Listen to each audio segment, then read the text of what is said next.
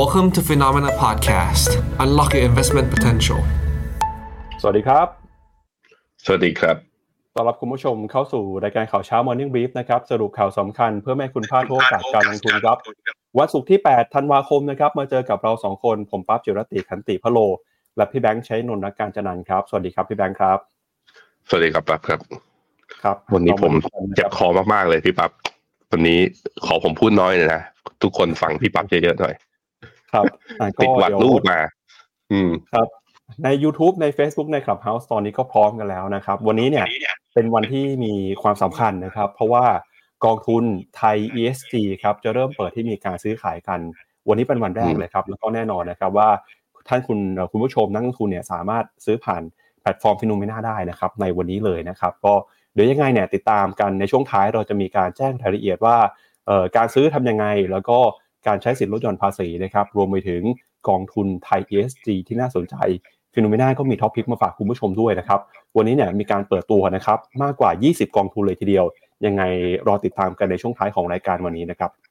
อนอกจากนี้นะครับก็มีเรื่องของการลงทุนนะครับ วันนี้จะเป็นวันที่หลายคนเฝ้ารอครับตัวเลขเศรษฐกิจสำคัญของสหรัฐ ก็คือการจ้างงานนอกภาคการเกษตร non farm payroll นะครับจะเป็นตัวเลขที่บ่งชี้ครับว่าสุดท้ายแล้วในเศรษฐกิจสหรัฐ มีการเติบโตมีความแข็งแกร่งแค่ไหน แล้วก็พร้อมหรือเปล่านะครับกับการเปลี่ยนแปลงนโยบายการเงิน ตอนนี้เริ่มเห็นสัญญาณไม่ค่อยดีนะครับ เพราะว่าการจ้างงานเริ่มส่งสัญญาณถดถอยชะลอลงไป แรงกดดันที่เฟดจะใช้ดอกเบี้ย เข้มงวดก็มีน้อยลงไปด้วยทำให้ปีหน้านะครับตลาดก็มีความหวังว่าอัตราดอกเบี้ยเนี่ยน่าจะเริ่มลดลงมาได้บ้าง แต่ก็ตามนะครับช่วงนี้ตลาดหุ้นสหรัฐยังคงเดินหน้าปรับตัวขึ้นมาได้ค่อนข้างดีทีเดียวนะครับ เมื่อวานนี้ก็พลิกกลับขึ้นมาเป็นบวกแล้ว หลังจากติดลบไป 3 วันติดต่อกัน หนึ่งในแรงหนุนสำคัญก็มาจากหุ้นในกลุ่ม AI นะครับเมื่อวานนี้หุ้นของ Alphabet บริษัทแม่ของ Google เนี่ยราคาหุ้นบวกขึ้นมาได้กว่า 5%เลยทีเดียวหลังจากที่มีการเปิดตัว AI ใหม่นะครับ Gemini ครับแล้วก็มีการเปิดตัวนะครับชิปเซตรุ่นใหม่จาก AMD ด้วยนะครับโอ้โหทำให้ตอนนี้เมื่อคืนนี้ NASDAQ นี่บวกขึ้นไปเกินกว่า 1.5%เลยทีเดียว รวมไปถึงนะครับจะพาคุณผู้ชมไปติดตามกันต่อกับทิศทางของเรื่องเงินเยนด้วยครับเงินเยนกลับมาแข็งค่าแล้ว ตลาดไปเก็งกำไรกันแล้วนะครับว่า BOJ จะเปลี่ยนแปลงนโยบายการเงิน แล้วก็รวมไปถึงติดตามกันกับแนวโน้มของเศรษฐกิจจีนในช่วงนี้ด้วยนะครับ เอาละครับงั้นเดี๋ยวเริ่มต้นนะครับพาคุณผู้ชมไปดูกัน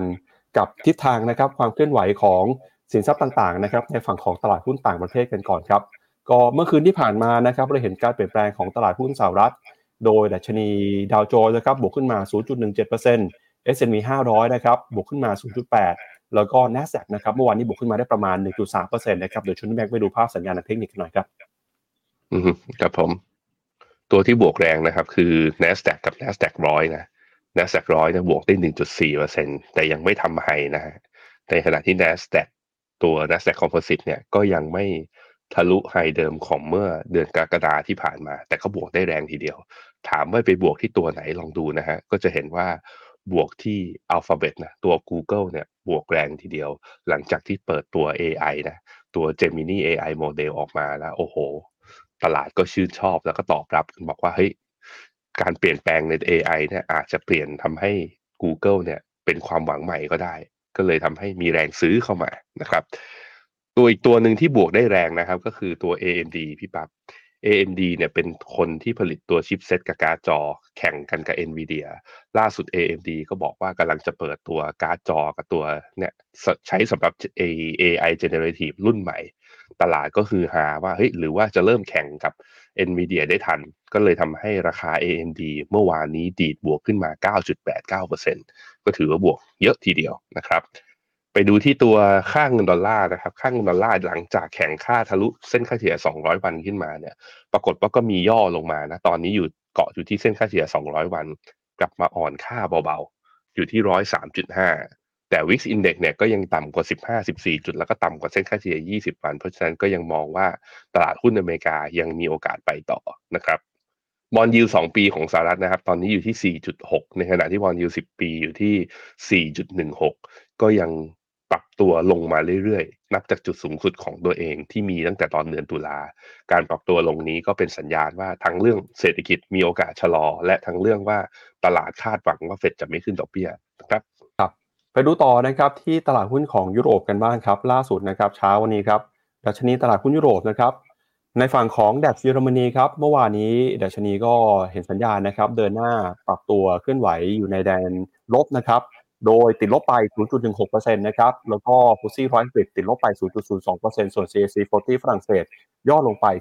0.1%ยูโรซ็อก50 ติดลบไป 0.21% ตลาดหุ้นยุโรปนะครับเริ่มเห็นแรงเทคโปรฟิตการเทขายทำกำไรเกิดขึ้น หลังจากที่ตลาดเองก็เฝ้ารอนะครับตัวเลขเศรษฐกิจที่จะมีการประกาศกันในค่ำคืนนี้ของสหรัฐ โดยเฉพาะยิ่งตัวเลขการจ้างงานนะครับ แล้วก็ตลาดยุโรปครับตอนนี้ก็รอการปรับประมาณการตัวเลข GDP ด้วยนะครับซึ่งยูโรแปดเนี่ยออกมายืนยันคาดการณ์นะครับ บอกว่า GDP ไตรมาสที่3ครับปรับตัวลงมาตัวเลขที่มีการปรับประมาณการล่าสุดคือลดลงไป 0.1%นะครับ แล้วก็ตอนนี้นักวิเคราะห์ก็เชื่อว่าธนาคารกลางยุโรปอาจจะเริ่มปรับตัวดอกเบี้ยในไตรมาสที่ 2 ของปีหน้าเช่นกันทำให้ตอนนี้นะครับตลาดหุ้นยุโรปเองก็ยังถือว่ารักษาระดับที่อยู่ในแดนบวกได้ในช่วงของเดือนธันวาคมอยู่นะครับ ก็เดี๋ยวไปดูแนวโน้มสัญญาณเทคนิคกันหน่อยครับ อืมครับผม ตัวตลาดหุ้นยุโรปนะครับ ตัวยูโรซ็อกห้าสิบเนี่ยทดสอบ all time high นะ แต่ว่ายังไม่ผ่าน RSI อยู่ที่ overbought แต่ว่า MACD ยังไม่เกิดเป็นเซลล์สัญญาณ ปัญหาคือแนวต้านเนี่ยถ้าผ่านไม่ได้ก็อาจจะมีแรงปรับฐานนะฮะนั้นใครที่แบบว่าพอมี upside พอมีกำไรในพอร์ตแล้วขายก่อนเลยก็ได้ ใครที่ถือมายาวมากกว่านี้ ถือมาตั้งแต่ปลายปีที่แล้วยังก็อยากขาย อาจจะรอให้ย่อลงมาแล้วต่ำกว่าเส้นค่าเฉลี่ย 20 วันก่อน คือให้มันให้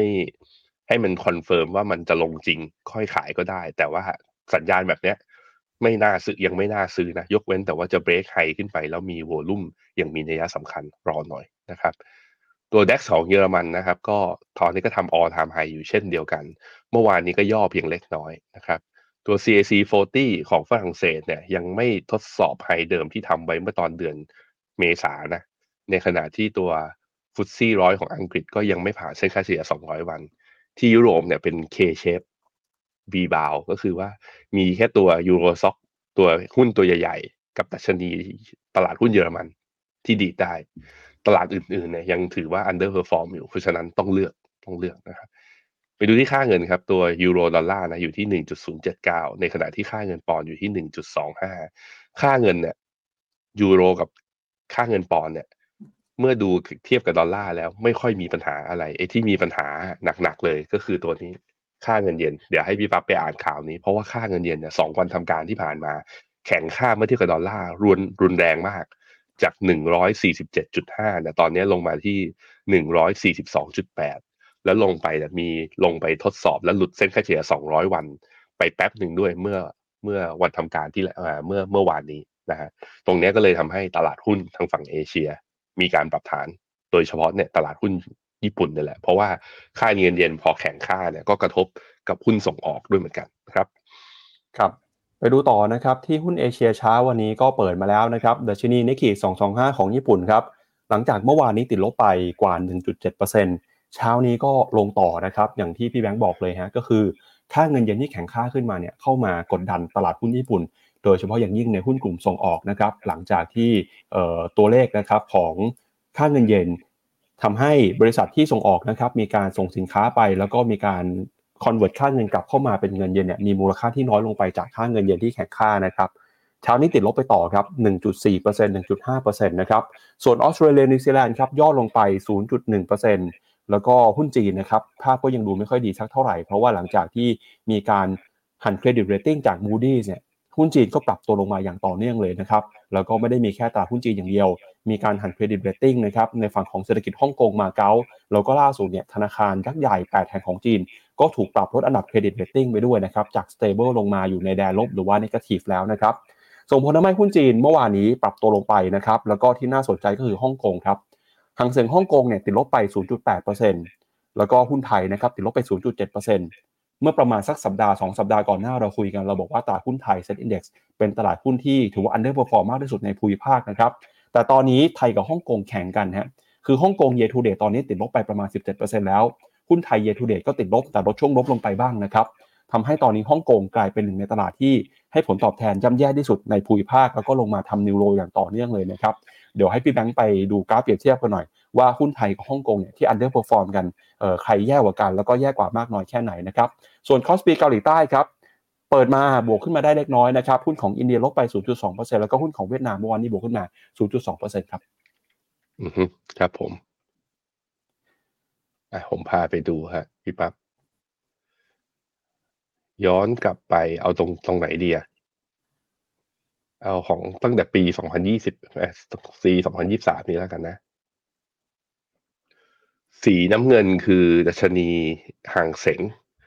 สีเหลืองคือ SET Index จะเห็นว่าฮั่งเส็งเนี่ยลบจากต้นปีมาแล้วลบยี่สิบเอ็ดเปอร์เซ็นต์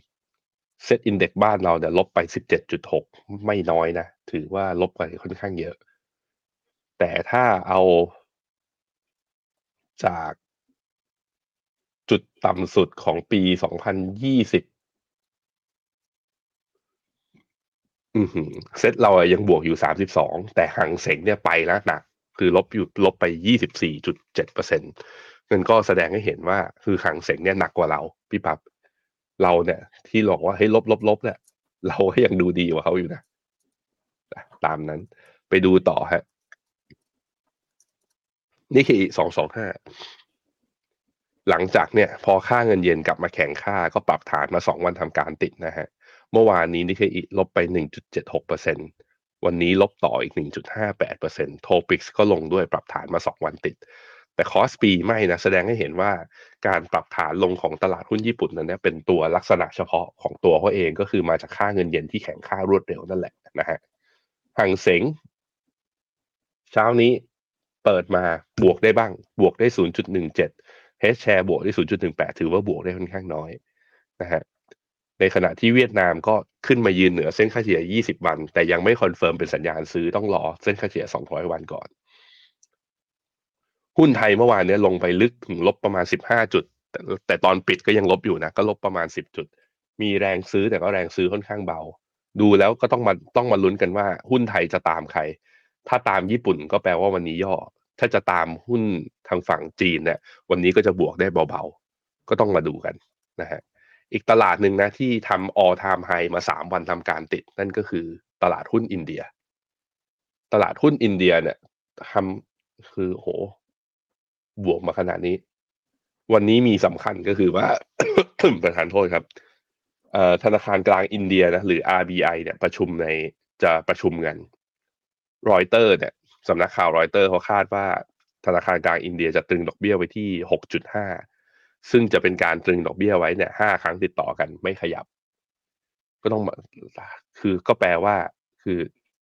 ยังไม่กลัวเงินเฟ้อไม่อยากขึ้นดอกเบี้ยต่อ ถ้าเป็นอย่างนั้นจริงก็ผมคิดว่าอินเดียมีโอกาสไปต่อนะ แต่มันวัดยังไงอะเพราะตอนนี้มัน all-time highแล้วเราจะรู้ได้ไงว่ามันไปที่ตรงไหนนั่นบนสัญญาณทางเทคนิคอะทำให้ดูเร็วๆ ถ้าวัดฟิโบนัชชีตรงนี้ แล้วเอา ร้อยหกสิบเอ็ดจุดแปดตีคร่าวๆนะฮะ ก็คือ Sensex ก็จะมีเป้าอยู่ที่ประมาณแปดหมื่นสี่แปดหมื่นสี่ upside จะเท่ากับยี่สิบเอ็ดเปอร์เซ็นต์ยี่สิบเอ็ดเปอร์เซ็นต์แต่นี้คือเป้าระยะยาวนะ เป้าระยะยาว ไม่ใช่เป้าระยะสั้น ระยะสั้นเนี่ยถ้าดูกลับมาดูกราฟ day เนี่ย พร้อมจะปรับฐานและพร้อมจะปรับตัวลงต่อเพื่อต้องระมัดระวังนะครับครับเห็นเห็นพี่แบงค์พูดเปรียบเทียบดัชนีหุ้นของอินเดียแล้ว แล้วก็พูดถึงฮ่องกงพูดถึงไทยด้วยเนี่ยพอดีเมื่อเช้าเอ่อมีอินโฟกราฟิกที่น่าสนใจจากกรุงเทพธุรกิจนะครับเปรียบเทียบ 3 ตลาดให้ดูพอดีเลยฮะเดี๋ยวผมจะมาเล่าให้คุณผู้ชมฟังหน่อยแล้วกันว่า ตอนนี้เป็นยังไงบ้าง แล้วก็มีอะไรที่น่าสนใจแค่ไหนนะครับ สิ่งที่เห็นเนี่ยนะครับก็คือตลาดหุ้นอินเดียครับตอนนี้ Market Cap นะครับ140 ล้านล้านบาทครับ ขณะที่หางเสียงฮ่องกง Market Cap 165 ล้านล้านบาท ส่วนหุ้นไทยเนี่ย Market Cap อยู่ที่ 17 ล้านล้านบาท สิ่งที่น่าสนใจคืออะไรครับ ปีนี้ครับ Market Cap ของตลาดหุ้นอินเดีย เพิ่มขึ้นมาอีกประมาณ 4 ล้านล้านดอลลาร์นะครับ ก็เขาไปฮะมีมีมีมูลค่าตลาดเพิ่มขึ้นมาอยู่แต่ระดับ 4 ล้านล้านดอลลาร์นะครับ ถือว่าเป็นครั้งแรกเลยครับที่มูลค่า Market Cap ของอินเดียเนี่ยกำลังจะเดินหน้า เข้าไปใกล้กับ Market Cap ของตลาดหุ้นฮ่องกงแล้วนะครับ แล้วถ้าไปดูผลตอบแทนเนี่ย ถ้าอินเดียนะครับเดินหน้าปรับตัวแบบนี้ต่อไป มีโอกาสครับที่ตลาดหุ้นอินเดียจะกลายเป็นหนึ่งในตลาดที่มีความสำคัญของภูมิภาคเอเชีย มีขนาดใหญ่กว่า Market Cap ของตลาดหุ้นฮ่องกงนะครับแล้วถ้าเปรียบเทียบกับตัวเลขเศรษฐกิจอื่นจะเห็นว่าเอ่อ PE เนี่ยตอนนี้นะครับฮ่องกงเนี่ยถือว่าโอ้โหต่ำมากครับอยู่ที่ประมาณ 9 เท่าเท่านั้นเองครับพี่แบงค์ส่วนไทยอยู่ที่ประมาณ 18 เท่า แล้วก็ที่น่าสนใจคืออินเดียครับราคาปรับตัวขึ้นมาเนี่ย PE ก็เริ่มขยับขึ้นมาสูงด้วยนะครับ PE ของอินเดียตอนนี้อยู่ที่ประมาณ 22 เท่า แล้วถ้าไปดูผลตอบแทนอย่างที่เราบอกไปนะครับ ไทยกับฮ่องกงเนี่ยติดลบกันไปประมาณ 16-17 แล้วก็ถ้าเกิดดูเทียบไทม์ไลน์แตกต่างกันก็อาจจะติดลบถึง 20%นะครับ แต่อินเดียปีนี้ครับบวกขึ้นมา 15%แล้วกับพี่แบงก์ก็ถือว่าเป็นตลาดที่ต้องจับตากันนะครับ เพราะอินเดียถือว่าเป็นประเทศที่มีประชากรมากที่สุดในโลก ปีที่ผ่านมาก็คือแซงหน้าจีนไปแล้วด้วย แล้วเขาก็มีข้อมูลที่น่าสนใจนะครับ ก็คือ ตอนนี้ครับชนชั้นกลางของอินเดียเนี่ยอยู่ที่ประมาณสัก 8.5%ถ้าหากว่าผ่านไปประมาณสัก 10 ปีถึง 20 ปีต่อจากนี้ ชนชั้นกลางนะครับก็จะมีสัดส่วนสำคัญต่อเศรษฐกิจ ประกอบกับอินเดียครับมีประชากรวัยหนุ่มสาว เป็นประเทศที่มีคนอายุน้อยเนี่ยมากที่สุดประเทศหนึ่งของโลกเลยครับ โดยตอนนี้ประชากรของอินเดียนะครับประมาณ 66%หรือว่ากว่า 800 ล้านคน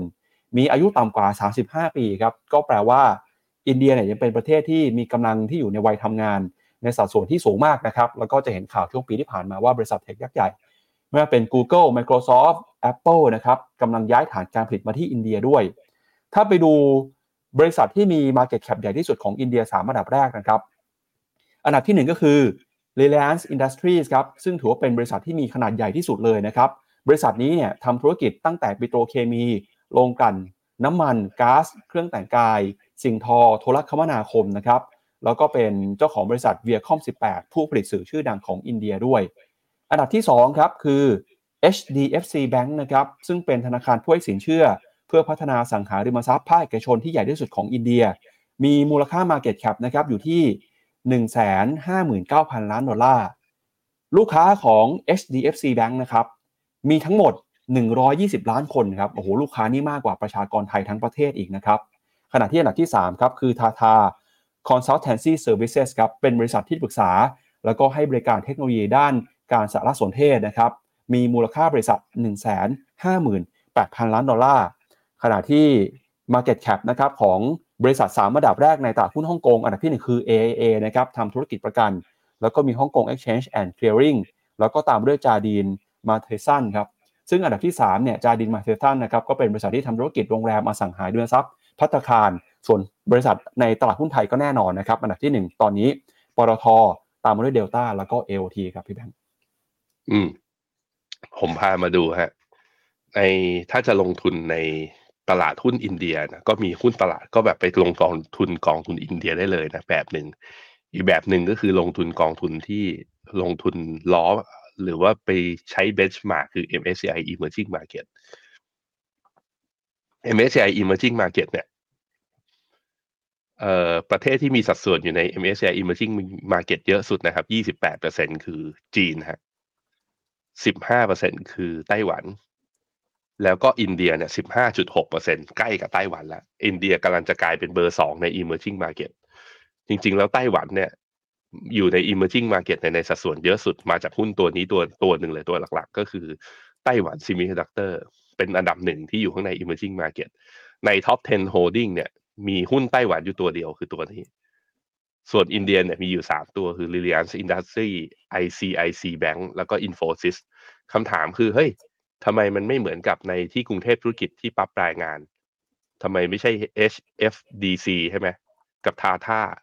ก็ตัว MSCI Emerging Market ตัวดัชนีตัวนี้ก็มีใครทีเวียไม่ได้ดูแค่ Market Cap อย่างเดียว ก็ดูที่การเข้าถึง แล้วก็การปรับสัดส่วนด้วยแต่ว่า แน่นอนว่าอีก 2 ตัวนั้นนะก็คงจะอยู่ในไม่ใช่ Top 10 Holding อะก็คงจะอยู่ในตัวอื่นๆนะฮะนี่ก็เป็นอีกหนึ่งนะหนึ่งดัชนี MSCI Emerging Market ซึ่งต้องบอกว่าอย่างนี้นะ เนื่องจากว่า MSCI Emerging Market เนี่ยมีสัดส่วนอยู่ในจีนค่อนข้างเยอะ ลองเอามาดูผลตอบแทนให้ดู ผลตอบแทนย้อนหลังสามปีแบบ annualize นะลบสี่เปอร์เซ็นเทียบกับ MSCI a c v ก็คือ all country world เนี่ยบวกได้ห้าจุดหกเคำถามคือทำไม MSCI emerging market มันแย่ขนาดนี้ทั้งทั้งที่หุ้นอินเดียทำออทามไฮพี่ปั๊บรู้ไหมคำตอบคืออะไรครับ จีนไง จีนไงจีนที่มีอยู่หนึ่งในสี่เนี่ยมันหน่วงมัน underperform มันก็เลยเป็นที่มาที่ว่าตอนนี้คนที่อยากลง emerging market นะ เริ่มคิดถึงว่าอยากได้ MSCI Emerging Market X China เราเคยได้ยินแต่ Asia Pacific X Japan ใช่ไหมก็คืออยากได้เอเชียแต่ไม่เอาญี่ปุ่น ตอนเนี้ยมันเริ่มพูดกันถึงว่า เราเริ่มพูดกันถึงว่าอยากได้ emerging market แต่ไม่เอาจีน แล้วอยากได้อินเดียในสัดส่วนที่เยอะขึ้น เพราะอะไรเนี่ยสาเหตุก็เป็นเพราะว่าคนที่ลงทุนใน emerging market นะสามปีห้าปีสิบปีสิบปีผลตอบแทนเฉลี่ยปีละสองเปอร์เซ็นต์เนี่ยเงินฝากยังชนะเลย มันเลยเป็นที่มาว่า emerging market ลงทุนระยะยาวอาจจะไม่ค่อย work เท่าไหร่ ถ้ามันมีสัดส่วนในจีนอยู่เยอะ ซึ่งใครที่ฟัง morning brief กับผมมานะผมก็จะเล่าอยู่เรื่อยๆอยู่แล้วว่า ความเห็นผมนะ S F F I F หรือการลงทุนในยาวๆเนี่ยอย่าไปลงทุนในจีน จีนเหมาะกับการลงทุนเป็นรอบๆ ไม่เหมาะกับการล็อกเงินและถือไป เพราะว่าแพทเทิร์นของจีนนั้นดีดขึ้นเร็ว แต่ตอนปรับฐานก็ลงเร็วเหมือนกันนะครับ ครับ ไปดูต่อครับไปดูที่สินค้าโภคภัณฑ์บ้างครับ ทองคำน้ำมันเป็นยังไงบ้างนะครับ ล่าสุด ราคาทองคำนะครับ ก็กำลังเฝ้ารอตัวเลขการจ้างงานของสหรัฐนะครับ เช้านี้เนี่ยจากค่าเงินดอลลาร์ที่ กลับมาแข็งค่านะครับก็กดดันราคาทองคำครับทองคำซื้อขายอยู่ที่ 2,030 ดอลลาร์ต่อทรัลล์นะครับยังไงคืนนี้ทองคำน่าจะมีความผันผวน ใครที่มีทองคำอยู่ในพอร์ตนะครับระมัดระวังกันด้วยจะมีการประกาศตัวเลขการจ้างงานนอกภาคการเกษตร แล้วก็ตัวเลขอัตราการว่างงานนะครับส่วนน้ำมันครับล่าสุดราคาน้ำมันก็ยังเห็นความกังวลนะครับปรับตัวลงมาต่ำกว่า 70 ดอลลาร์สำหรับ WTI เป็นตัวเลขที่ต่ำที่สุดในรอบ 6 เดือนนะครับ ความกังวลก็มาจากกระแสความ ไม่มั่นใจครับเกี่ยวกับทิศทางการใช้นโยบาย ลดกำลังการผลิตน้ำมันของ o p e ปนะครับล่าสุด WTI 69 ดอลลาร์ ส่วนเบรนท์นะครับ74 ดอลลาร์ต่อบาร์เรลครับ ครับผมสำหรับราคาทองนะ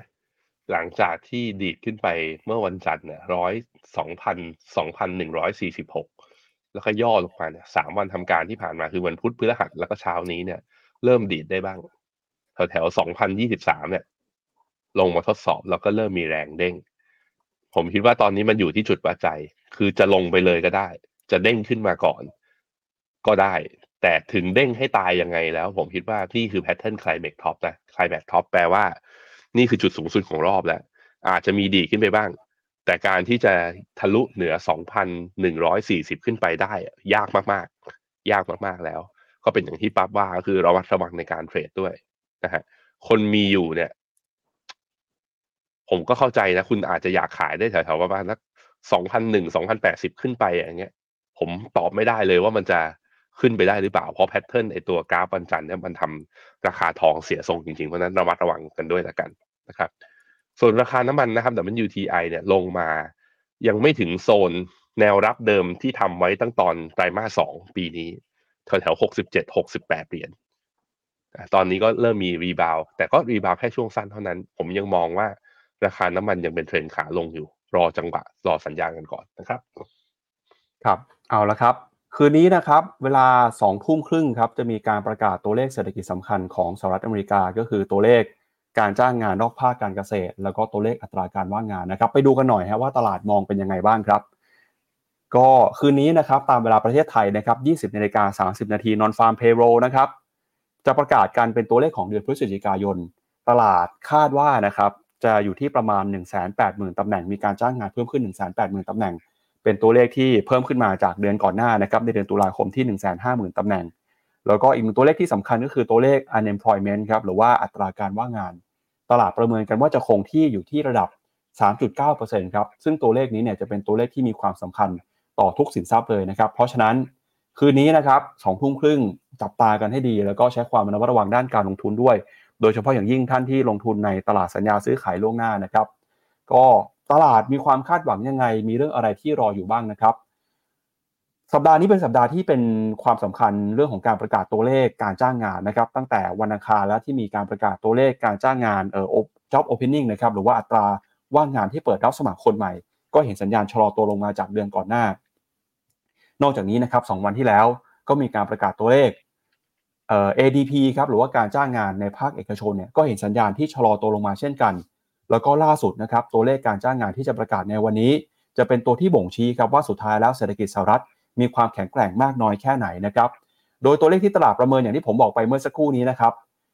นอนฟาร์มเพโรหนึ่งแสนแปดหมื่นตำแหน่ง แล้วก็อัตราการว่างงาน 3.9%แล้วก็เมื่อวานนี้เนี่ยมีตัวเลขที่สะท้อนนะครับให้เห็นถึงการเติบโตของการจ้างงานสหรัฐด้วย ตัวเลขผู้ขอรับสวัสดิการว่างงานในรอบสัปดาห์ครับสัปดาห์ที่แล้วเนี่ยปรับขึ้นมาประมาณ 1,000ตำแหน่งนะครับมาอยู่ที่ 2 2 0 0 0 0 ราย ก็ถือว่าเป็นตัวเลขที่ใกล้เคียงกับที่นักวิเคราะห์คาดการเอาไว้เลยนะครับสิ่งที่ตลาดเฝ้ารอดูก็คือ การเปิดเผยตัวเลขการจ้างงานนะครับในรอบนี้เนี่ยจะเป็นตัวบ่งชี้ครับว่า เศรษฐกิจสหรัฐมีความแข็งแกร่งมากน้อยแค่ไหนนะครับจำตัวเลข 1,000เอ่อ180,000 ไว้นะครับถ้าหากว่าต่ำกว่า 180,000 มากๆเนี่ยแปลว่าเศรษฐกิจสหรัฐเริ่มเห็นสัญญาณชะลอตัวนะครับเศรษฐกิจลดความร้อนแรงลงไป ซึ่งปัจจัยนี้เนี่ยข่าวร้ายจะเป็นข่าวดีหรือเปล่า เพราะว่าถ้าตัวเลขการจ้างงานอ่อนแอจริงๆนะครับอาจจะเป็นปัจจัยที่เข้ามาช่วยสนับสนุนให้เฟดตัดสินใจนะครับไม่รีบร้อนในการขึ้นดอกเบี้ย หรือว่าอาจจะมีการลดดอกเบี้ยเร็วกว่าที่ตลาดคาดไว้ ซึ่งตอนนี้เนี่ยโอกาสความน่าจะเป็นในการลดดอกเบี้ยตลาดมองว่าจะเกิดขึ้นนะครับในช่วงไตรมาสหนึ่งถึงไตรมาสสในปีหน้า ก่อนหน้านี้นะครับตลาดพูดกันในช่วงของเดือนพฤษภาคม ตัวเลขขยับขึ้นมาเป็นเดือนมีนาคมแล้วนะครับแล้วก็ถ้าหากว่าตัวเลขการจ้างงานเนี่ย พลิกกลับมาอีกด้านหนึ่งครับก็คือ มีการจ้างงานเพิ่มขึ้นสูงกว่า 1 8 0 0 0 0ตำแหน่งมากๆ แบบนี้ก็จะแปลว่าเศรษฐกิจสหรัฐแข็งแกร่ง ซึ่งตลาดก็อาจจะตีความได้เหมือนกันนะครับว่าเศรษฐกิจแข็งแกร่งแล้วเนี่ยก็มีโอกาสที่ธนาคารกลางสหรัฐจะใช้นโยบายการเงินเข้มงวดแบบนี้ ยาวนานต่อเนื่องไปนะครับ เพราะฉะนั้นครับก็ต้องมาวัดใจกันนะครับ ว่าตัวเลขที่ออกมาเนี่ยมันจะมีความแตกต่างกับตัวเลขคาดการเยอะหรือเปล่า ถ้าแตกต่างกันมากเนี่ยตลาดอาจจะเลือกทิศทางทิศทางใดทิศทางหนึ่งที่มีความชัดเจน แต่ถ้าตัวเลขเปลี่ยนๆอยู่ที่แสนแปดแบบนี้ก็ก็ต้องมาลุ้นกันฮะว่าตลาดจะตีความว่าเป็นข่าวดีหรือข่าวไม่ดีนะครับแล้วคืนนี้ตลาดหุ้นก็น่าจะต้องผันผวนด้วยนะครับพี่แบงค์อืมครับผม มีคนถามนะ คุณอูฟุก็ถามว่าทำไมการจ้างงานเวลาดูต้องดูการจ้างงานนอกภาคการเกษตร ภาคการเกษตรมันมีอะไรล่ะครับ ต้องบอกอย่างนี้ ภาคการเกษตรเนี่ยเป็นภาคที่จำนวนแรงงานไม่ได้เยอะเท่าภาคนอกนอกภาคการเกษตร อย่างที่สองก็คือภาคการเกษตรเนี่ย มันเป็นเขาเรียกว่า มันไม่ได้มองและ represent ตลาดแรงงานของตของสหรัฐทั้งหมด แต่ว่าภาคนอกไอนอนไอนอนฟาร์มเนี่ยมันคือดูทั้งหมดเลย ในแง่ของขาของภาคการบริการหรือ service sector ซึ่งคนส่วนใหญ่มันอยู่ในภาคที่ไม่ใช่ภาคการเกษตรไง เวลาตลาดเขาดูเขาก็เลยดูไอตัวตัวเลขตัวนี้กันนะก็เลยเป็นที่มา คราวนี้เวลาตัวเลขตอนนี้เวลาเราตีความเราตีความยังไงได้บ้าง ถ้าการจ้างงานยังดีอยู่นะ ตลาดแรงงานยังแข็งแกร่ง มันตีความได้สองอย่างหนึ่งก็คือ มันแปลว่าเงินเฟ้ออาจจะยังไม่ลง เพราะว่าอะไรคนยังมีงานทำคนยังมีงานทำยังมีเงินจับจ่ายใช้สอย แล้วราคาจะลงราคาสินค้าจะลงได้ยังไงใช่ไหมอันนี้มองในมุมนี้ มุมที่สองก็คือ เมื่ออราคาสินค้าไม่ลง เงินเฟ้อมีแนวโน้มยังไม่ลง เพราะการจ้างงานแข็งแกร่ง มันก็แปลว่าเฟดจะไม่รีบลดดอกเบี้ยดิหรือเฟดอาจจะยังทิ้งโอกาส หรือยังจะบอกว่า พอเห็นตลาดแรงงานแข็งแกร่งนะเฟดก็จะออกมาบอกเราบอกว่าเฮ้ยแข็งแกร่งแบบนี้ เราจำเป็นที่จะต้องค้างดอกเบี้ยที่สูงแบบนี้ต่อไป เพื่อสกัดเงินเฟ้อที่อาจจะมาในอนาคต แต่สมมติในทางกลับกันตัวเลขตลาดแรงงานดูเบาลง แย่กว่าที่นักวิเคราะห์คาด คนทำงานน้อยลง มันก็แปลว่าทางฝั่ง inflation เนี่ยหรือว่าเงินเฟ้อเนี่ยมันมาจากสองส่วนเนาะก็เรียกว่า cost push กับ demand pull ถ้าคนซื้อสินค้าน้อยลง มันก็แปลว่าคือเศรษฐกิจมันไม่ดีถูกไหมหลักเงินเฟ้อก็มีแนวโน้มลดลง เป็นอย่างเงี้ยตลาดจะชอบ ตรงที่ว่าเฮ้ยอย่างนี้เฟดไม่ขึ้นดอกเบี้ยแล้ว แต่ถ้าเงินเฟ้อมันลงเร็วอ่าเงินเฟ้อมันลงเร็วเกินไป เพราะสมมตินะ unemployment rate พุ่ง การจ้างงานอยู่ดีคือลงมาต่ำกว่าที่ตลาดคาดเยอะๆแล้วสองสาเดือนติดต่อกัน ตลาดก็จะเริ่มรู้สึกว่าอ้าวแย่แล้ว มันไม่ใช่แค่เฟดจะลดดอกเบี้ยไม่ใช่ว่าตลาดแรงงานมันอ่อน มันเป็นมันเป็นเพราะว่า recession จะเกิดหรือเปล่านั้นมันก็เลยว่ามันมันมีจุดตรงกลางที่ตลาดชอบอยู่ระดับหนึ่งถ้ามากเกินไปก็ไม่ดี ถ้าน้อยเกินไปก็ไม่ดีเหมือนกันนะครับ ครับ ไปดูแนวโน้มการจ้างงานกันหน่อยนะครับ อย่างที่บอกไปว่าตอนนี้เนี่ย เห็นสัญญาณชะลอตัวของอัตราการจ้างงานในสหรัฐนะครับทำให้มีคนที่ต้องไปขอรับสวัสดิการว่างงานเนี่ยเพิ่มขึ้น ตอนนี้นะครับตัวเลขเอ่อ continuing jobless claim นะครับก็อยู่ในจุดที่สูงที่สุดในรอบประมาณ 2 ปีเลยนะครับหลังจากที่เคยขอรับสวัสดิการว่างงานกันไปในยุคโควิด ตอนนี้คนว่างงานก็ค่อยๆเพิ่มขึ้นมาแล้วนะครับแล้วก็ตัวเลขผู้ขอรับสวัสดิการว่างงานครั้งแรกเนี่ยตอนนี้อยู่ที่ประมาณ 220,000ตำแหน่งครับพาไปดูหน่อยนะครับว่าการ ประกาศลดการจ้างงานในแต่ละอุตสาหกรรมช่วงที่ผ่านมาเนี่ยเป็นยังไงบ้างนะครับเราก็จะเห็นว่าการประกาศปลดคนงานในปีนี้เนี่ยตัวเลขก็จะเพิ่มขึ้นมาจากปีก่อนหน้านะครับพี่แบงค์โดยพ้องยิ่งอุตสาหกรรมเทคโนโลยีครับปีนี้นะครับมีตัวเลขที่สะสมมาเนี่ยอยู่ที่ประมาณ 1 6 3 0 0 0ตำแหน่งแล้วครับแล้วก็ตามมาด้วยภาคค้าปลีกหรือรีเทลนะครับประมาณเกือบ 80,000ตำแหน่ง นอกจากนี้ก็มีภาค เอ่อ healthcare นะครับ financial แล้วก็ warehousing เนี่ยอยู่ที่ประมาณ 5 ถึง 60,000ตำแหน่งครับ ถ้าเปรียบเทียบกับปีที่แล้วก็คือตัวเลขเพิ่มขึ้นมาอย่างชัดเจนเลยนะครับ ใช่ครับครับอะพาไปดูต่อครับ แล้วเดือนไหนบ้างนะครับ ที่มีการปลดคนงานเพิ่มมากขึ้นจะเห็นว่าเอ่อตัวเลขเนี่ยมันเกิดขึ้นมาตั้งแต่ช่วงต้นปีแล้วครับแต่ก็ถือว่าเป็นตัวเลขที่ดีนะครับ เพราะว่าตอนต้นปีเดือนมกราคมเนี่ยมีจำนวนการเอ่อปรับลดการจ้างงานลงประมาณ 1 0 0 0 0แสนกว่าตำแหน่งนะครับ แล้วก็จะเห็นว่าตอนนี้เนี่ยตัวเลขก็จะค่อยๆปรับตัวลดลงไปนะครับ ก็อาจจะเห็น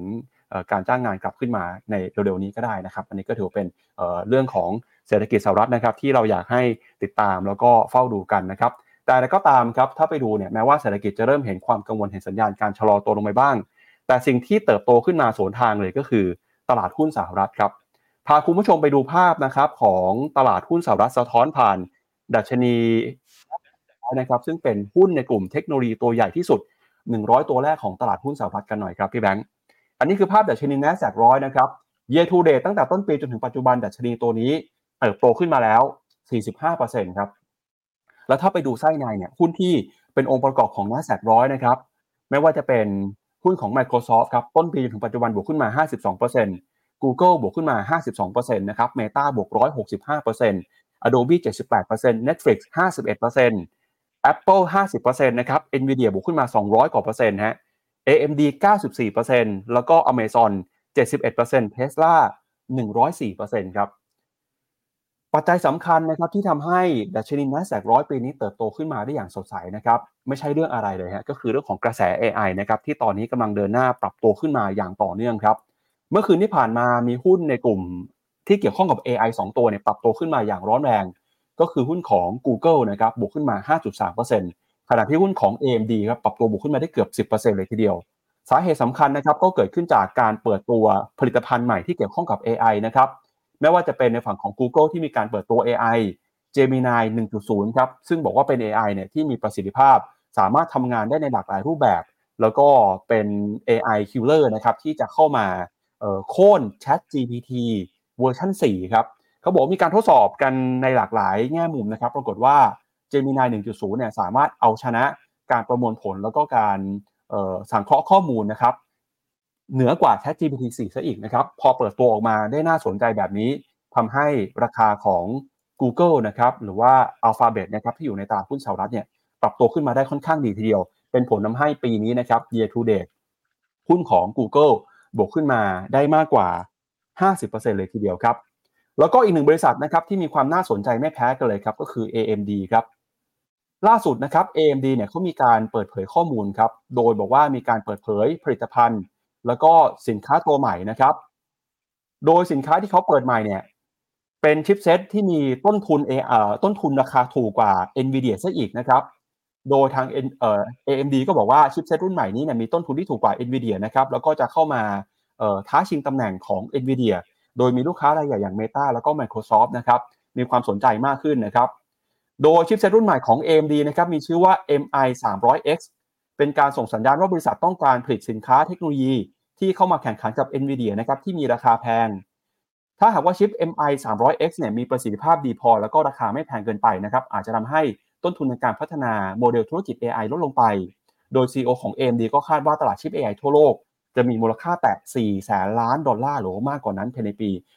2570 แล้วก็หวังว่า AMD นะครับจะสามารถเข้ามาชิงส่วนแบ่งการตลาด ชิงเค้กก้อนโตของอุตสาหกรรมชิปเซตนะครับที่ใช้ในการทำธุรกิจ AI เนี่ยได้เพิ่มมากขึ้นด้วยนะครับ ซึ่ง MI 300X เนี่ยจะเป็นงานสถาปัตยกรรมใหม่นะครับช่วยเพิ่มประสิทธิภาพ โดยมีคุณสมบัติที่โดดเด่นก็คือมีความสามารถในการประมวลผล แล้วก็มาพร้อมกับความจุนะครับ192กิกะไบต์ ความจำประเภทประสิทธิภาพสูง ชื่อว่า HBM3 นะครับ ถ่ายโอนข้อมูลได้รวดเร็วมากขึ้น แล้วก็สามารถใช้กับโมเดล AI ขนาดใหญ่ได้มากขึ้นนะครับตอนนี้หลาย ๆ คนก็เข้ามาลงทุนในธุรกิจ AI แล้วก็เข้ามามีส่วนแบ่งนะครับ ซึ่งเราก็น่าจะเห็นการแข่งขันเนี่ยรุนแรงต่อไป แล้วก็ต้นทุนในการใช้ AI ก็อาจจะถูกลงต่อไปด้วยนะครับ ซึ่งก็น่าจะเป็นประโยชน์ต่อบริษัทที่มีธุรกิจนะครับที่ทำเรื่องของการพัฒนา AI ต่อไปในอนาคตครับ ครับผม เอ่อ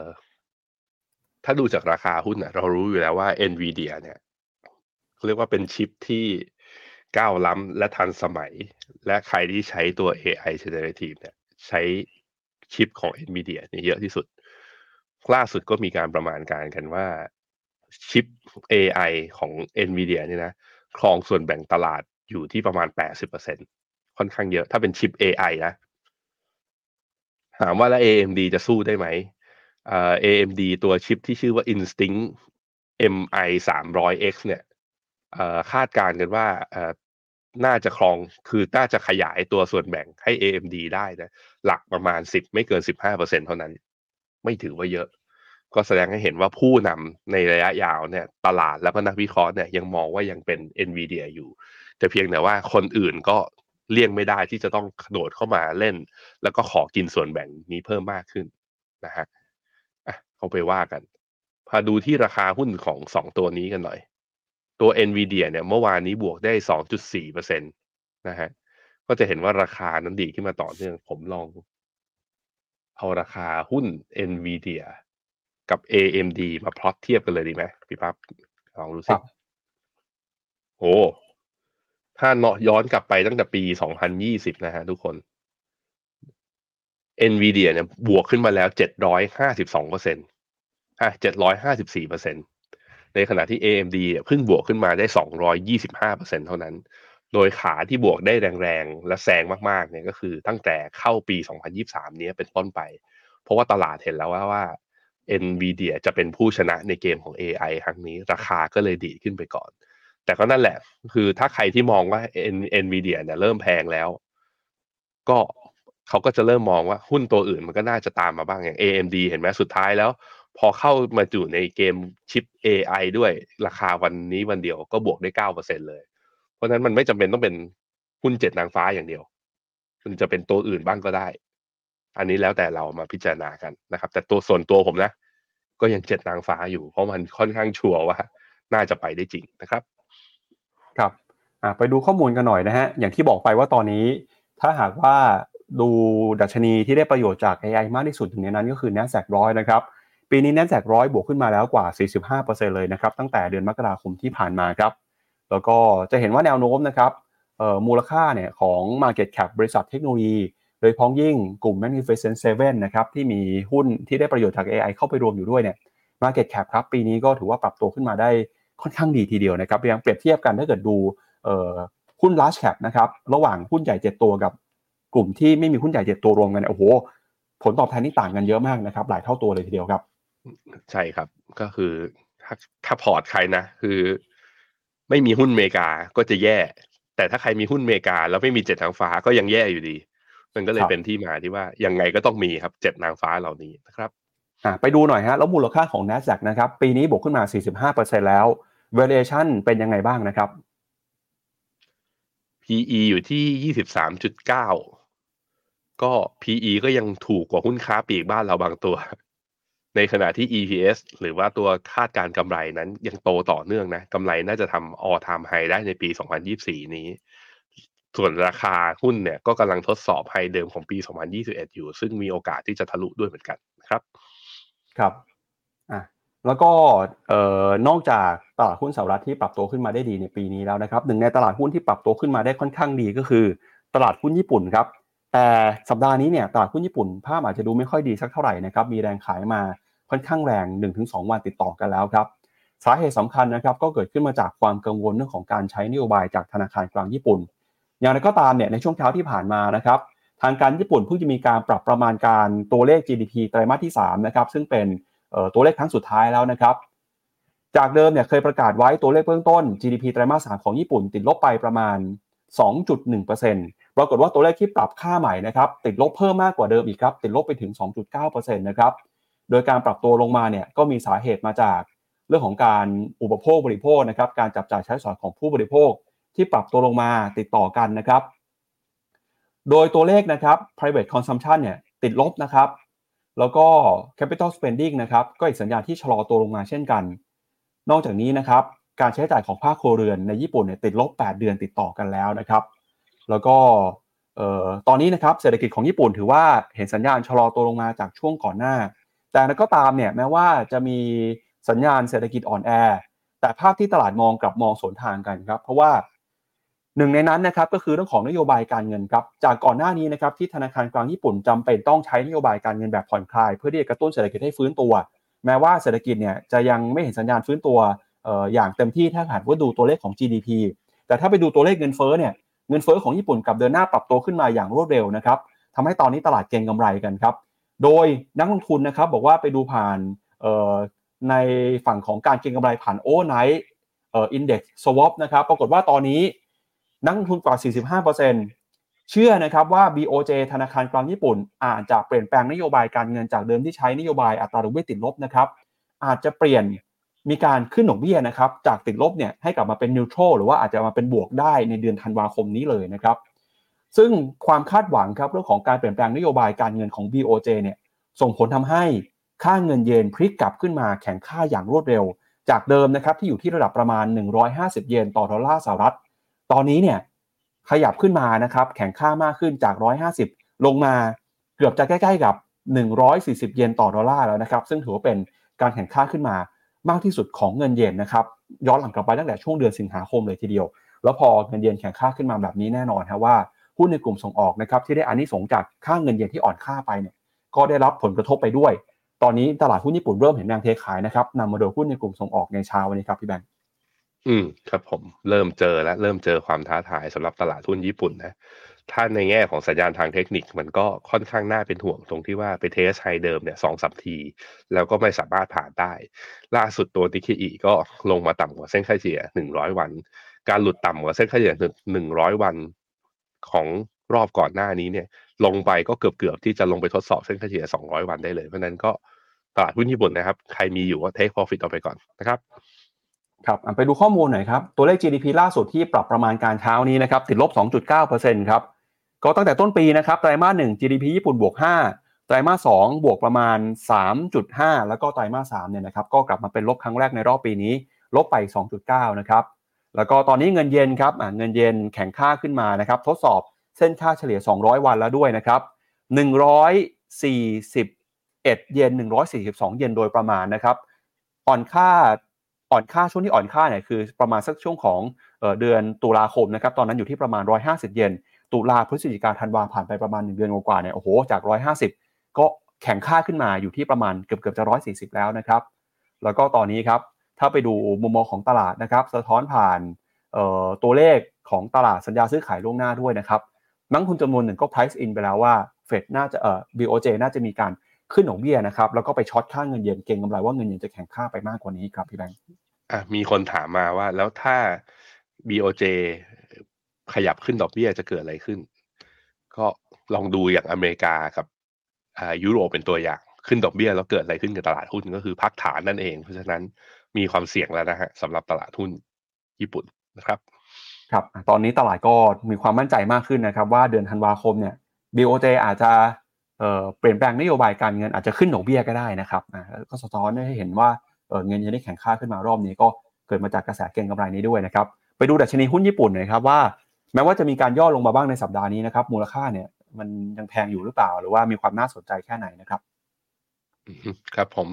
ตอนนี้ PE ของ Nikkei 225 เนี่ย forward PE ที่ 18.9 นะครับ ก็สูงกว่าค่าเฉลี่ยย้อนหลัง 10 ปีอยู่เล็กน้อย แต่ว่าถ้าดูที่ตัวรายได้เนี่ย หรือว่า EPS กำไรสุทธิของเขาเนี่ย ตั้งแต่ต้นปี 2023 ถึงตอนนี้เนี่ยปรับตัวลดลงอย่างต่อเนื่อง ในขณะที่ตลาดหุ้นเนี่ยกำลังทดสอบไฮใหม่อยู่ มันมันมีความย้อนแย้งกันตรงนี้แหละกำไรชะลอ แต่หุ้นยังมีการดีดขึ้นไป มันเกิด divergence อย่างนี้แล้วค่าเงินเยนมาแข็งอย่างเงี้ยมันจึงผมคิดว่าตลาดน่าจะมีการปรับฐานนะครับ ปรับฐานลงมาแล้วเราค่อยมาดูสัญญาณทางเทคนิคกัน มาดูแพทเทิร์นกันว่าจะยืนได้หรือเปล่านะครับ ครับ แล้วก็จากตลาดหุ้นญี่ปุ่นนะครับ ไปดูที่ภาพของตลาดหุ้นจีนกับตลาดหุ้นฮ่องกงบ้างครับ ขณะนี้เนี่ยถือว่าเป็นช่วงเวลาที่มีความสำคัญมากของตลาดหุ้นจีนแล้วก็ตลาดหุ้นฮ่องกงนะครับ เพราะว่าอยู่ในจุดวัดใจครับ วัดใจแค่ไหนครับ เดี๋ยวพาคุณผู้ชมไปดูภาพนี้หน่อยครับ อันนี้เป็นภาพของดัชนีห่างเสียงฮ่องกงนะครับ เราพูดตั้งแต่ต้นรายการไปว่าปีนี้เป็นหนึ่งในดัชนีที่ผลตอบแทนย่ำแย่ที่สุดในภูมิภาคเลยนะครับ ติดลบไปเเกินกว่า 17-18%นะครับ ถ้าไปดูดัชนีเนี่ย สะท้อนผ่านสัญญาณทางเทคนิคนะครับ เส้นสีแดงเนี่ยคือแนวรับครับแนวรับที่เชื่อมมากับจุดต่ำสุดนะครับ ตั้งแต่ปี 2000 เป็นต้นมาครับ จะเห็นว่าตอนนี้ดัชนีห่างเสียงฮ่องกงลงมาทดสอบแนวรับสำคัญนะครับของรอบออขาขึ้นรอบนี้นะครับ เป็นแนวรับสำคัญที่สุดในรอบกว่า 20 ปีเลยครับพี่แบงค์ถ้าหากว่าหลุดไปเนี่ยก็น่ากังวลนะครับว่าจะเป็นยังไง แล้วก็ไม่ใช่แค่ตลาดหุ้นของฮ่องกงอย่างเดียวนะครับ ตลาดหุ้นจีนด้วยครับเซี่ยงไฮ้คอมโพสิต ก็ลงมาทดสอบเส้นแนวรับสำคัญในรอบ 20 ปี เช่นกันครับ ภาพของตลาดหุ้นจีนอย่างที่เรารายงานกันมาต่อเนื่องนะครับ ว่าช่วงนี้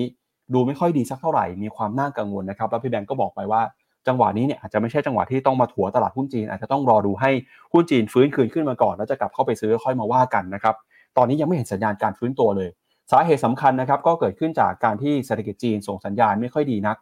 มีวิกฤตเศรษฐกิจ มีปัญหาในภาคอสังหาริมทรัพย์ ปัญหาฟองสบู่ ปัญหาภาคการเงิน จนล่าสุดสัปดาห์นี้นะครับก็มีความชัดเจนมากขึ้น หลังจากที่ Moody's ครับสถาบันจัดอันดับความน่าเชื่อถือออกมาปรับลดแนวโน้ม credit rating ของพันธบัตรรัฐบาลจีนนะครับจากที่มีเสถียรภาพ ปรับลงมาอยู่ในมุมมองที่เป็นลบหรือ negative นะครับแล้วก็ไม่ได้มีแค่จีนอย่างเดียวฮ่องกงมาเก๊านะครับก็ถูกปรับลด credit rating ด้วย แล้วก็ล่าสุดครับ ทาง Moody's เนี่ยก็ประกาศเพิ่มเติมนะครับในวันที่ 6 ธันวาคมที่ผ่านมา ว่าได้มีการปรับลดแนวโน้ม credit rating ของธนาคาร 8 แห่งในจีนนะครับจากแนวโน้มที่มีเสถียรภาพหรือ stable ลงมาสู่แนวโน้มเชิงลบนะครับซึ่งธนาคาร 8 แห่งที่โดนปรับแนวโน้ม credit rating เนี่ยก็ประกอบไปด้วยนะครับธนาคารเฉพาะกิจมีทั้งหมดนะครับ3แห่ง แล้วก็ธนาคารพาณิชย์นะครับซึ่งเป็นธนาคารขนาดใหญ่ที่รัฐบาลเป็นเจ้าของอีก 5 แห่งครับ รายชื่อนะครับธนาคาร 8 แห่งที่ถูกปรับลดเครดิตเรตติ้งมีอะไรบ้างนะครับ เดี๋ยวเราไปดูกันหน่อยฮะอันดับที่1นะครับก็คือ Agricultural Development Bank นะครับ อันดับที่ 2 คือ China Development Bank อันดับที่ 3 คือธนาคารเพื่อการส่งออกและนำเข้าแห่งแห่งชาติจีนนะครับแล้วก็มี Agricultural Bank of China มี Bank of China นะครับ China Construction Bank แล้วก็มี ICBC ด้วยนะครับ Industrial and Commercial Bank of China แล้วก็มี Postal Saving Bank of China ครับ ก็ถือว่าตอนนี้เนี่ยจีนนะครับกำลังเผชิญกับมรสุมทางเศรษฐกิจนะครับ ถูกปรับลดประมาณการการเติบโตถูกปรับลดเครดิตเรตติ้งยังไม่เห็นสัญญาณการฟื้นตัวทางเศรษฐกิจเลย แม้ว่าเมื่อวานนี้นะครับจะมีข่าวดีเกิดขึ้นบ้างก็คือตัวเลขการส่งออกของจีนครับ ตัวเลขการส่งออกของเดือนพฤศจิกายนนะครับพลิกกลับขึ้นมาเป็นบวกได้ในครั้งแรกรอบ 6 เดือน แต่ก็ยังไม่สามารถทำให้ตลาดมั่นใจได้นะครับ ว่าเศรษฐกิจจีนฟื้นขึ้นมาจริง ก็ส่งผลทาให้นะครับ พอตัวเลขไม่ดีเนี่ยตลาดหุ้นก็ปรับตัวลงไป ทดสอบจุดที่เป็นแนวรับสำคัญรอบ 20 ปี แล้วก็ส่งผลกระทบต่อสินทรัพย์อื่นด้วยนะครับไม่ว่าจะเป็นน้ำมันครับ เพราะว่าจีนเป็นผู้น้ำมันนำเข้านำเข้าน้ำมันรายใหญ่ของโลกนะครับ พอสัญญาณไม่ดีการนำเข้าน้ำมันลดลงเนี่ยราคาน้ำมันก็ปรับตัวลงไป แล้วก็ใครจะคาดคิดครับว่าเศรษฐกิจจีนไม่ดีจะส่งผลมายังเศรษฐกิจไทยด้วยนะครับ เพราะว่าตัวเลขการท่องเที่ยวของจีนแต่นักท่องเที่ยวจีนที่เข้ามาเที่ยวไทยเนี่ยก็ถือว่าลดลงต่ำกว่าคาดเยอะเลยนะครับเพราะฉะนั้นถ้าเศรษฐกิจจีนไม่ดีเศรษฐกิจโลกก็น่าจะยังต้องระมัดระวังอยู่นะครับ แล้วก็ส่งผลถึงเศรษฐกิจไทยด้วยครับพี่แบงค์อืมครับผม ก็ปัญหาเรื่องอสังหานะ มีนักเศรษฐศาสตร์จากออกฟอร์ดอีโคโนมิกส์เนี่ยเขาบอกว่าจีนจะต้องใช้ระยะเวลาในการเยียวยาแก้ปัญหานะและปัญหาใหญ่ที่เป็นแผลใหญ่เลยของเศรษฐกิจจีนก็คือภาคอสังหา อสังหาเนี่ยจะแก้ให้ฟื้นได้หรือว่าเยียวยาให้ได้ความมั่นใจนะ คนที่ซื้อบ้านไปซื้อคอนโดไปเนี่ยจะได้เข้าไปอยู่อาศัย อะไรที่ยากสร้างยังไม่เสร็จจะทำให้สมบูรณ์ได้เนี่ยระยะเวลาเนี่ยอย่างน้อยๆคือสี่ถึงหกปี นับจากวันนี้ไป นั่นก็แปลว่าคือเศรษฐกิจจีนเนี่ยถ้าต้องการการกระตุ้นการบริโภคเนี่ยไปกระตุ้นการบริโภคผ่านทาง item ใหญ่ๆอย่างอสังหาเนี่ยยาก ในขณะที่ส่งออกก็เจอ trade war กับ tech war กับอเมริกา ถูกไหมการบริโภคไอ item เล็ก ๆ ที่ไม่ใช่บ้านอย่าง EV อย่างเงี้ย คันหนึ่งมันก็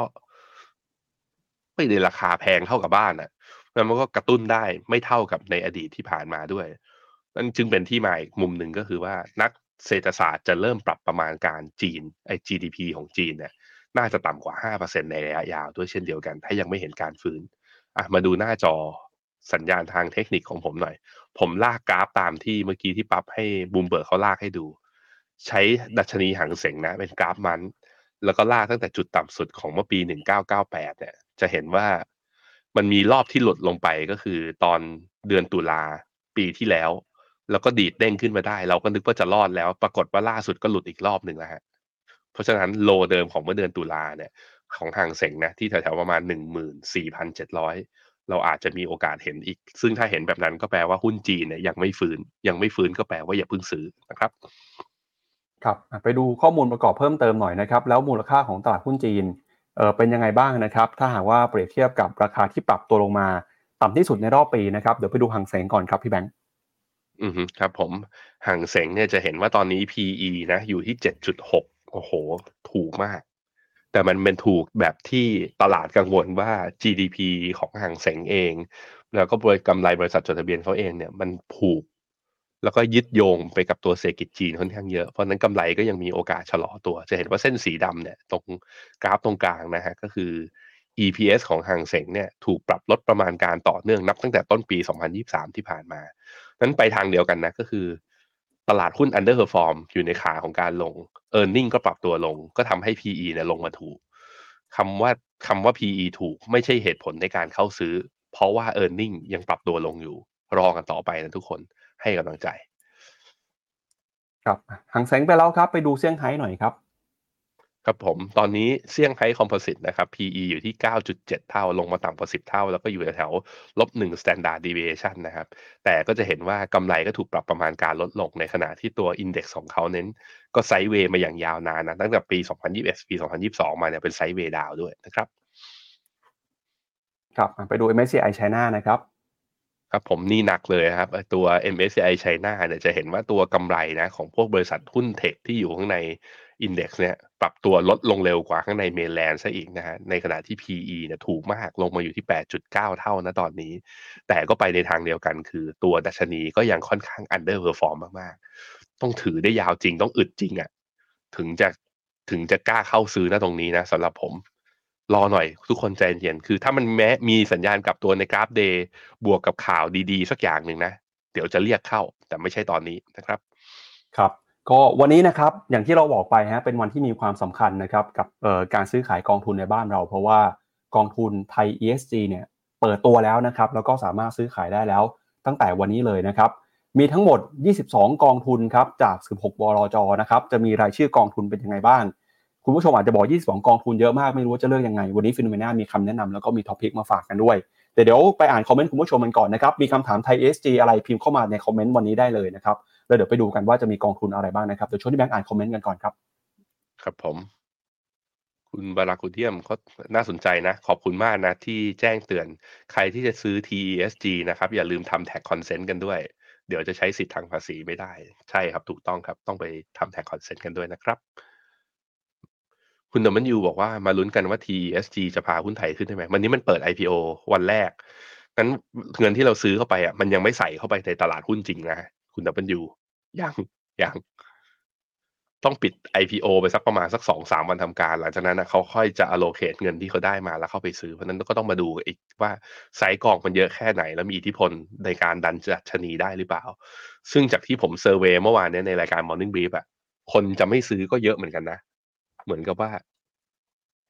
ไปใช้สิทธิ์ SSF กับ RMF ก็อาจจะเพียงพอแล้วและอีกอย่างหนึ่งมันเป็นแค่หุ้นไทยอย่างเดียว คนที่ยังมอง outlook หุ้นไทยไม่ดีก็ยังมีอยู่เยอะนะครับ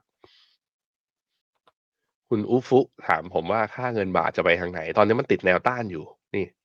ให้ดูฮะเนี่ย ผมลากเป็นตัวดาวเทรนไว้ใช่ไหมเนี่ย แล้วค่าเงินบาทมันติดคือ ถ้ามันอ่อนทะลุไปต่อเซ็ตจะปรับฐานได้ต่ออีก แต่ว่า เนี่ยมันยังไม่พ้นเส้นค่าเฉลี่ย20 วันขึ้นไป ก็แปลว่าบาทยังอยู่ในโซนเนี้ยครับ ยังอยู่ในโซนแข็งค่าอยู่นะ จนกว่าจะเบรกนะครับ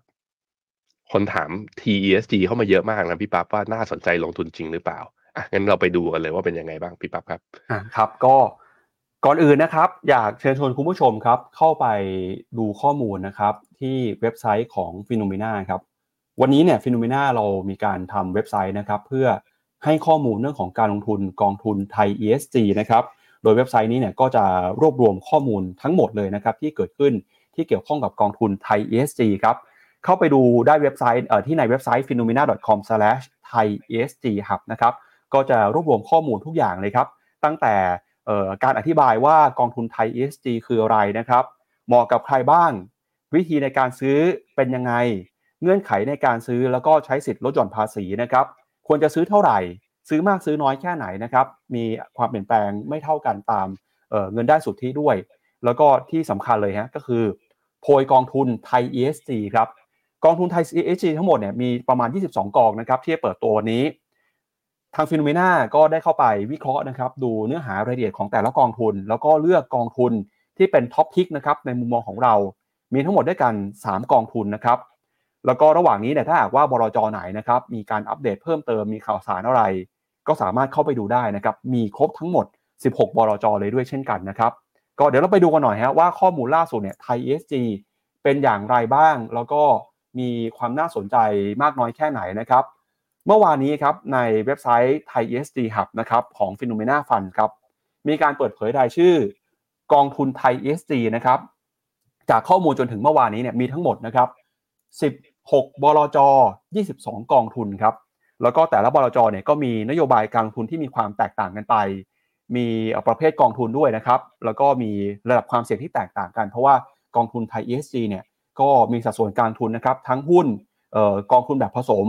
แล้วก็กองทุนแพสซีฟแล้วก็มีตราสารหนี้ด้วยนะครับเดี๋ยวเรามาดูกันหน่อยครับว่าวันนี้ทุกท่านจะได้เจอกับอะไรบ้างนะครับ วันนี้ช่วงเช้าเนี่ยทางกรตนะครับจะมีการเปิดตัว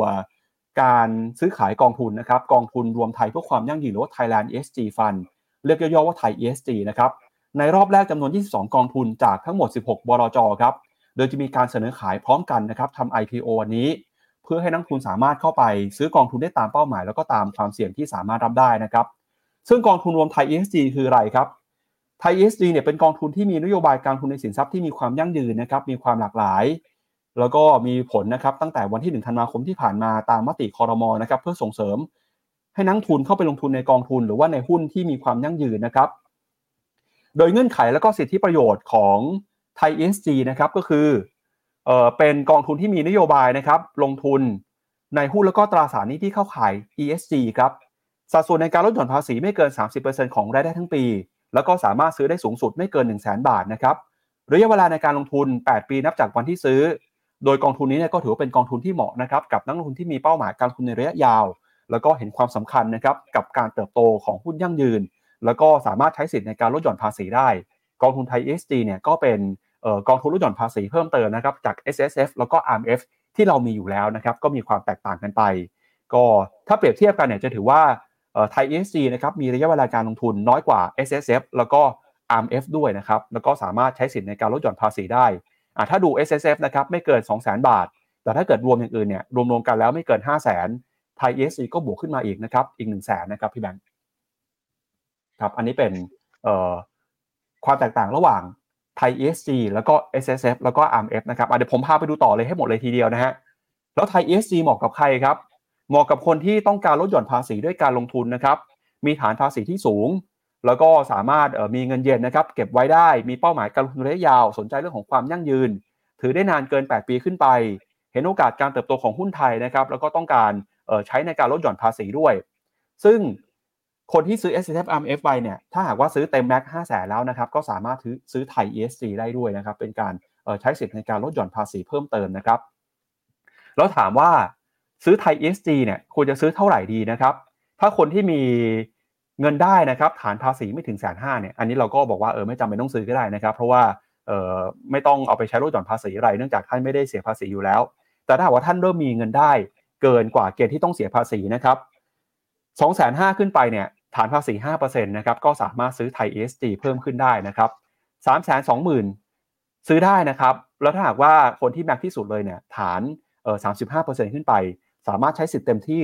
ลดหย่อนภาษีได้ถึง 1 0 0 0 0แบาทเลยทีเดียวนะครับ อันนี้เพิ่มเติมจากเอ่อ S S F แล้วก็ R M F นะครับ5 0 0 0 0 0 บาทอะอันนี้เป็นความน่าสนใจแล้วก็เอ่อสัดส่วนนะครับในการซื้อไทย ESG ระหว่างคนที่มีเงินได้ที่แตกต่างกันไป ก็มีเงินได้มากก็สามารถซื้อได้มากใช้สิทธิลดหย่อนได้มาก ถ้ามีเงินได้น้อยก็ใช้สิทธิลดหย่อนได้น้อยตามสัดส่วนกันไปนะครับ แล้วก็ที่อย่างกองทุนทั้งหมด 22 กองทุนจาก 16 บลจที่เราบอกไปเนี่ย แล้วมีกองทุนไหนบ้างที่เป็นท็อปพิกของฟิโนเมนานะครับ เราขึ้นมาให้ดู 3 กองทุนครับ ข้อมูลนี้เนี่ยอยู่ใน Thai ESG Hub นะครับ ถ้าดูจากหน้าเว็บไซต์ของ phenomena.com/thaiesg นะครับเราก็จะเห็นว่า เราจะมีหน้าส่วนหนึ่งครับที่แนะนำครับเป็นโพยกองทุนจาก Phenomena Fund Investment Team นะครับมีอยู่ 3 กองทุนด้วยกันครับ กองทุนหุ้นนะครับก็คือ KTAG Thai SG ครับกองทุนเปิดกรุงไทย SG A Grade ส่วนกองทุนผสมนะครับก็คือ KTAG 7030นะครับกองทุนเปิดกรุงไทย SG Grade เอ่อ A นะครับ70 30 แล้วก็ถ้าเป็นตราสารนี้เนี่ยกองทุนที่เป็นเอ่อท็อปพิกนะครับก็คือ KKP GB ไทย ESG นะครับกองทุนเปิด KKP พันธบัตรรัฐบาลไทยเพื่อความยั่งยืน รายละเอียดสัดส่วนเป็นยังไงนะครับ เข้าไปดูได้ที่ไทย ESG หับนะครับในเว็บไซต์เอ่อฟิโนเมนานะครับ phenomena.com/thaiesghub ครับอันนี้ก็เป็น